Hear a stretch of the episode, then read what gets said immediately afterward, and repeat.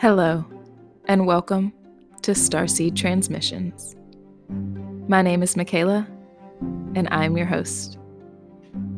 I have created this podcast to be a place for messages channeled with the intention to raise awareness and heal the collective through radical mindset shifts. If you have been drawn to this space, congratulations. You are operating from a higher level of consciousness.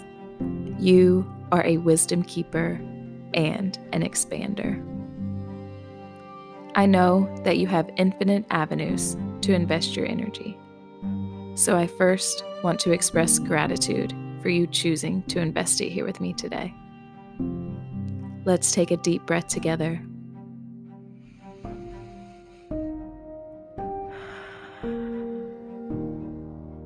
And tap in to receive the transmission.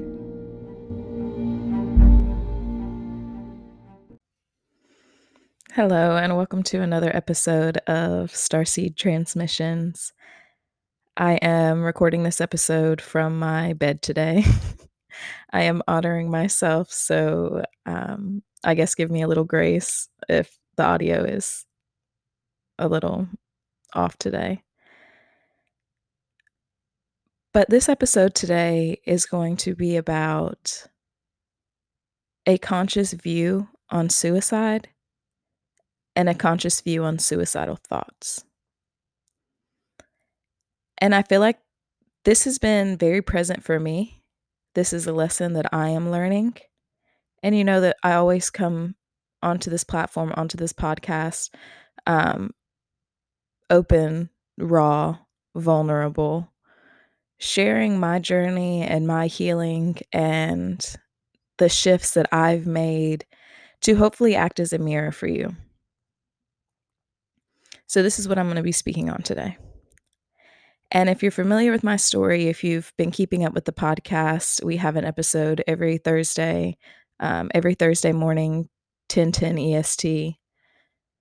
Then you know that I have been affected by suicide. Um, meaning that my boyfriend committed suicide three years ago. And after the fact, I experienced suicidal thoughts, um, but it was a kind of like push to the side because it was like, okay, you're thinking about it. Like he did it. That's there's bigger fish to fry. There's bigger, um, pain and traumas to process. And then I've just realized that like pushing it to the side for three years, especially like healing from losing Brady and finding my path and purpose, and my energy has just been really invested into like other areas of my healing and growth. But this is coming up now, very present for me. And I wanted to speak on it because I feel like it could be alive for um, a lot of people, honestly. And I felt like there was a potential that this could be like the least downloaded episode, the least played, because it is such a sensitive topic. Um, but that's what made me want to talk about it more, because we don't want to talk about the pain and traumas that could potentially lead somebody to leaving the earth plane, or potentially lead us to just having these brief thoughts, like these brief emotions, these feelings of wanting to. Nobody wants to talk about it. And then when somebody takes action on it and voluntarily lo- leaves the earth plane, then it's just like kind of a tragic event swept under the rug. Um, well, that was their choice. Let's move on. But now we're talking about it. Like I'm, I created this, this episode so we can talk about it. Like a conscious view on suicide and suicidal thoughts. So there has been some huge changes in my life and shifts, which you will be hearing about coming into um, January of two thousand twenty-two. And it's really been purging a lot out of me. um, And areas in my life that maybe need some attention, awareness, healing. And this was one of them. So I've been experiencing the past couple weeks, like these, I would get um, overwhelmed by emotion and then just really feel these um, suicidal thoughts. And it felt like it wasn't me, but it was me. Like, I'm going to go even deeper on this. Like, I'm really going to share everything here. Like, it would be so bad to where I would just be like driving in my car and just be like envisioning like me like attempting to kill myself. But it was like there's two versions of me. Like it's like a oh it's like an attack, like it's a fight. Like I'm witnessing like this fight, but they're both me. And one is trying their hardest to kill me and the other one is like literally begging for their life. So it, it this and this is just me living an average day, um, seeing these visions like in my mind's eye. Like I was going to sleep and just like seeing flashes of me like attempting to kill myself like in my head.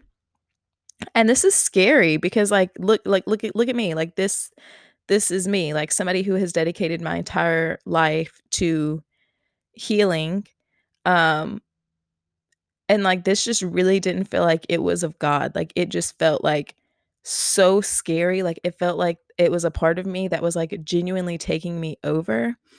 And if you're familiar with me, like if you're familiar with my work, like I am becoming like one of the most impactful healers. Like I am seeing myself like transform as a healer and become a very powerful one because I have the ability to get down to the root cause. Um, the, the, the experience, the limiting belief, um, the pain pattern, and change it and rewire it.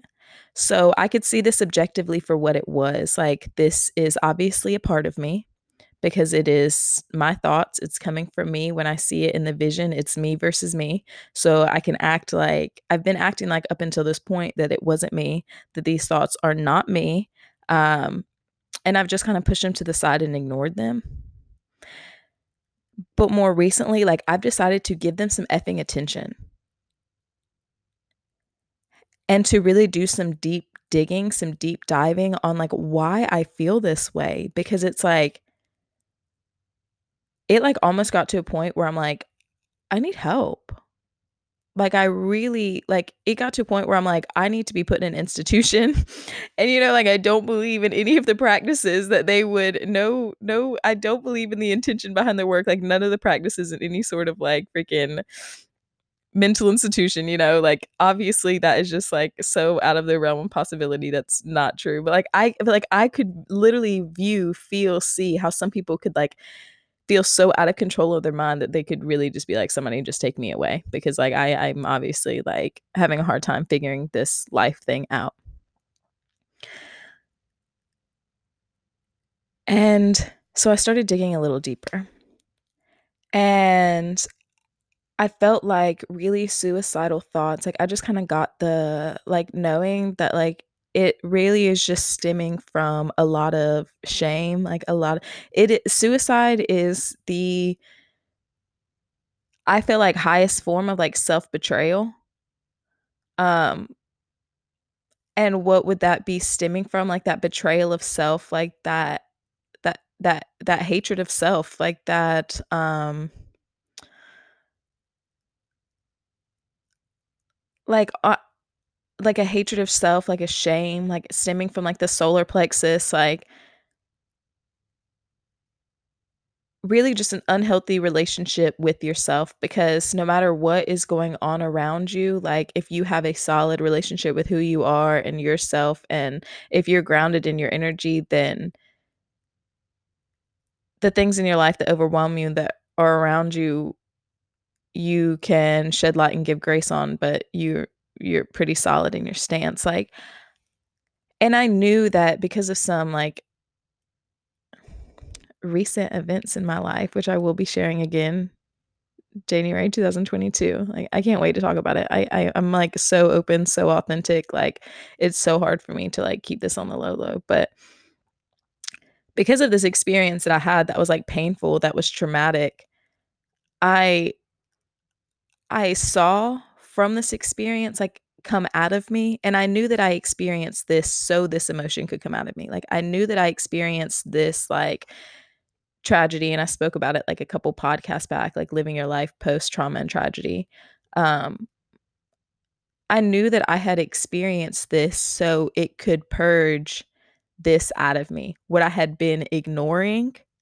Like, I experienced this like painful, hurtful, like unexplainable tragedy so that it could purge this emotion out of me of like self-hatred, of like shame, of like like these these like suicidal thoughts out of me, this like self-betrayal. So then I started digging even deeper. So I'm like, okay, so I know that this is stemming from like shame, self-betrayal, yada, yada, yada. Let's go even deeper. Why? Like, why, why, why, why do I hate myself? I feel like I am just about as average as anyone else. Like, I feel like I, like, I can offer such like unconditional love, like understanding to literally anybody. I'm the worst when watching like T V shows or movies, because like somebody could literally like commit mass murder. Like, we're watching the show The one hundred now, and like literally Pike committing like mass murder, and then they do like a flashback where they show like, you know, his vulnerability, like his soft side, blah blah, and I'm like, oh my god, I love him. Like, I- I'm just like, I am understanding and loving, so why am I not extending that to myself in this moment? And so I went back and I found a lot of like guilt and shame around um like Brady's death, like a lot of shame around like a lot of like self-hatred, a lot of shame, because like um feeling guilt like I caused it, like there was something I could have done, like just like hating myself because like almost like feeling like Brady committing suicide was my fault. Like, that was my person. That was my soulmate. Like, how did I not know this was going on? Like, how did it get to this? How was I so self-absorbed that I didn't realize that this was happening? Um, so then I kind of chalked it up to feeling shame around that, like the way that I showed up in my relationship before that, before I was as conscious and aware, and feeling guilt because maybe that's why he did what he did. Um, but then having the level of consciousness that I have, like having, like knowing what I know to be true about the world is we are all acting as mirrors for each other. Like, we are all light beings, and we face each other and we interact with each other, and our light just pings off of each other, and we're able to be mirrors. So I, I have, I have a belief, like a firm belief, that all your relationships are mirrors. Every single one of them, like even your best and worst ones, um, every person that you interact with, like your electromagnetic field has resonated with theirs and called it in, even if you look at them, even if you view their actions and think that they're undesirable, like you called that in. That is something like I take radical responsibility for my experience, like what I experience and who I'm calling in. Like I, I I take radical responsibility for the way that I show up in life. So I know that your relationships are all mirrors. So then I got to thinking, like, if I called in Brady as a relationship, like as my soulmate relationship, like, oh my gosh, like we were just like, we don't care if we make a single more penny than this. Like I was At, at the beginning of our relationship, I was ringing up prescriptions in the pharmacy. I wasn't even a technician yet. I was just ringing up prescriptions, and he was like frying chi- chicken at Texas Roadhouse. And we were like, we have enough money for rent, food, um, we everything that we want. So we don't even care if we make any more money. We don't care if we live anywhere else. Like we, as long as we got each other, like this is all we have. So like such a genuine, like soul connection, like not based on any sort of like judgments or expectations for each other. Like I called in this relationship so like honest, so true to me. And this person had suicidal thoughts and tendencies. So I can sit here and blame um, and say that the root cause of my suicidal thoughts are because of this action. But in all actuality, like if I called in that relationship, that was in me before me and Brady even got together. Like if I called in that relationship in twenty eighteen, twenty seventeen with a man that experienced like suicidal thoughts that could get into, that had that energy within him, like that was also present within me, because all your relationship are mirrors. And just because I didn't, and, and this experience happened of him actually like taking action on that, because it really like, I mean, purged it out of me. Like it, it, it brought it out of me. It purged it out of me. And now I am being accepting of it. I'm understanding it. Like I'm going back and seeing like, how can I change, rewire, heal this? And so when I dug even deeper, I'm like, okay, if that was already in me, why? Like freaking what? nineteen year old Michaela, like eighteen year old, I don't know, like young Michaela, why? Like what, what is the reason that I felt such like hatred toward myself, like such like inadequacy, like, and I got it down to like two things, and I'm just like feeling like I, I should like speak about these two things. So one being like, if a child does not receive like adequate amount of like unconditional love, like you are so loved, like we love you so much, like that is unconditional, like nothing will ever change, like my love for you. If a child doesn't receive that, like comfort, that love, that unconditional love, and that could be because, you know, our parents are operating from their own pain patterns, their own pain responses. They're only acting um, based on the beliefs that they've made through their own experience. So that's not to cast judgment. Like that's not to be like to place blame. Um, we're just digging deeper so that we can understand ourselves better. So like my father, like, oh my gosh, he's mellowed. He's mellowed so much with age. And one of his lessons this lifetime is learning, you know, communication and like compassion. And as he's getting older, like he's really like embodying that, settling into that. But as a child, like it was hard for him to express like his love for us. Like my dad expressing his love for us was him going to work fifty hours a week, um, making sure we did not want for anything as children. Um, but you don't understand that as a child. I understand that now. And I like love and honor and respect him so much. But as a young child, like not getting attention, not hearing those words of like affirmation, that love, like that's difficult to like not understand why like your dad is just like pretty much like indifferent to you being around. And it feels like he's indifferent, but I mean, obviously he's not. Like he would have been devastated if anything would have happened to me. But like he worked fifty hours a week. He came home, he sat in his recliner and he drank a beer and watched T V. Like literally one cold beer, watch T V. You know, like that was his routine. Like he is an honest, like working man. Um, but he really didn't have the ability to communicate like his love for me and his unconditional love for me.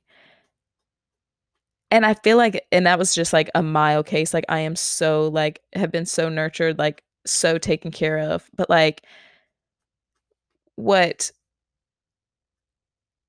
I'm feeling is very present is like in a lot of cases, like we are children who are not receiving them because our parents are living their own experience. And this causes us to grow up like wondering like, what is wrong with me? Like I, I'm a child and my my parent like is not even showing me any attention. Like they don't care whether I'm around or not. Like what have I done wrong? Like, oops, sorry. And I feel like that's just like one way that like suicidal thoughts can like manifest in your life, because now you're a teenager and you're like experiencing these suicidal thoughts, or you're like a young adult and you're experiencing these suicidal thoughts, and you're like, where life is just hard, like I have no idea where these come from, like I have no idea how to control my mind. Okay, so these two things that I'm talking about now, I'm realizing that they all go together. So like, because I was thinking like, well, the other reason could be just like a literally like a a lack of control over your mind. Like you feel like you don't have control over your mind. So like you have got to make it stop, because like, I just see, you know, like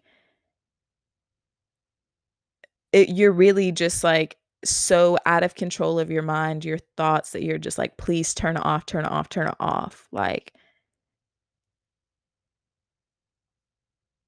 and people commit suicide what by like jumping off things, like just like seeking like like a free fall, just like a ugh, like a release, just like a ugh, and then it ends.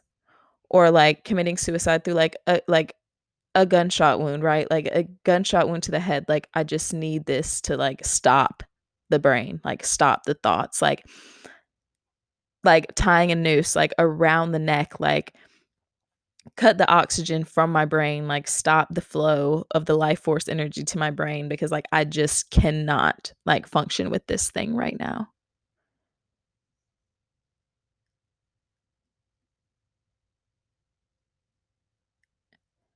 And I wanted to give like this conscious view of suicide, like th- this this observer view of like suicide and suicidal thoughts, so we can begin to like accept and understand them. That way we can move past them, like we can move through them, so we can understand them for what they are and move through them and not be overtaken by them.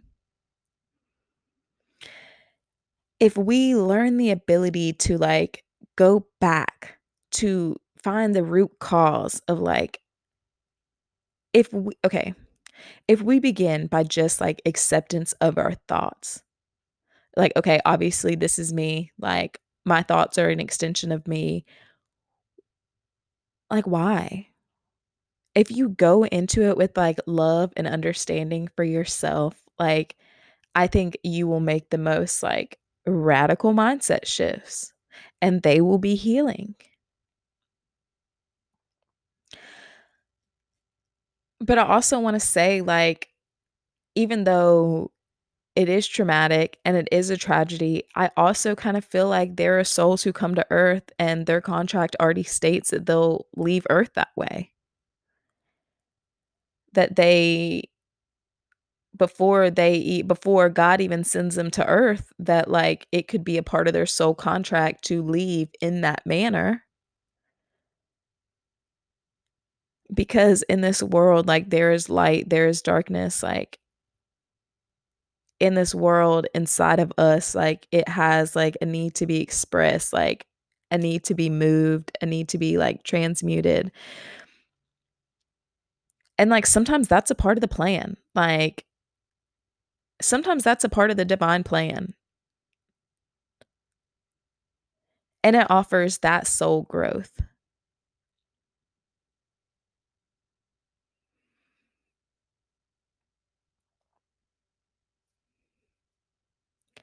I think this is all I have got on the subject. I really enjoyed this episode. I hope that me being like extremely open, um, I I hope that I offered you like a good view on how to um, really start doing like the deep inner work. I just... Sh- shared through my experience, like how to accept these like beliefs and thoughts and these parts of you that like really hurt, how to like view it, accept it, and get down to the, because it, the acceptance is how you really make change. The more that you resist it, it, it stays and it becomes present in your life and it grows. Um, And you, the more that you resist and you push it back, it will literally resurface in your life, just at a different time in a different area. It will never be um, eradicated unless you're like transmuting it, unless you're changing into something different. So like I accepted those thoughts. I took action and like did some like deep digging, some deep diving on like why, how, where did this come from? Like I was able to see it for what it was. Now I could begin rewiring. Now I'm transmuting it into light and love and sharing this in this space. So hopefully like somebody, I could, I could change the narrative around it, and like somebody could listen to this and feel seen, like feel heard and understand themselves a little bit better, and really begin to know like how to begin processing their trauma and healing from their trauma.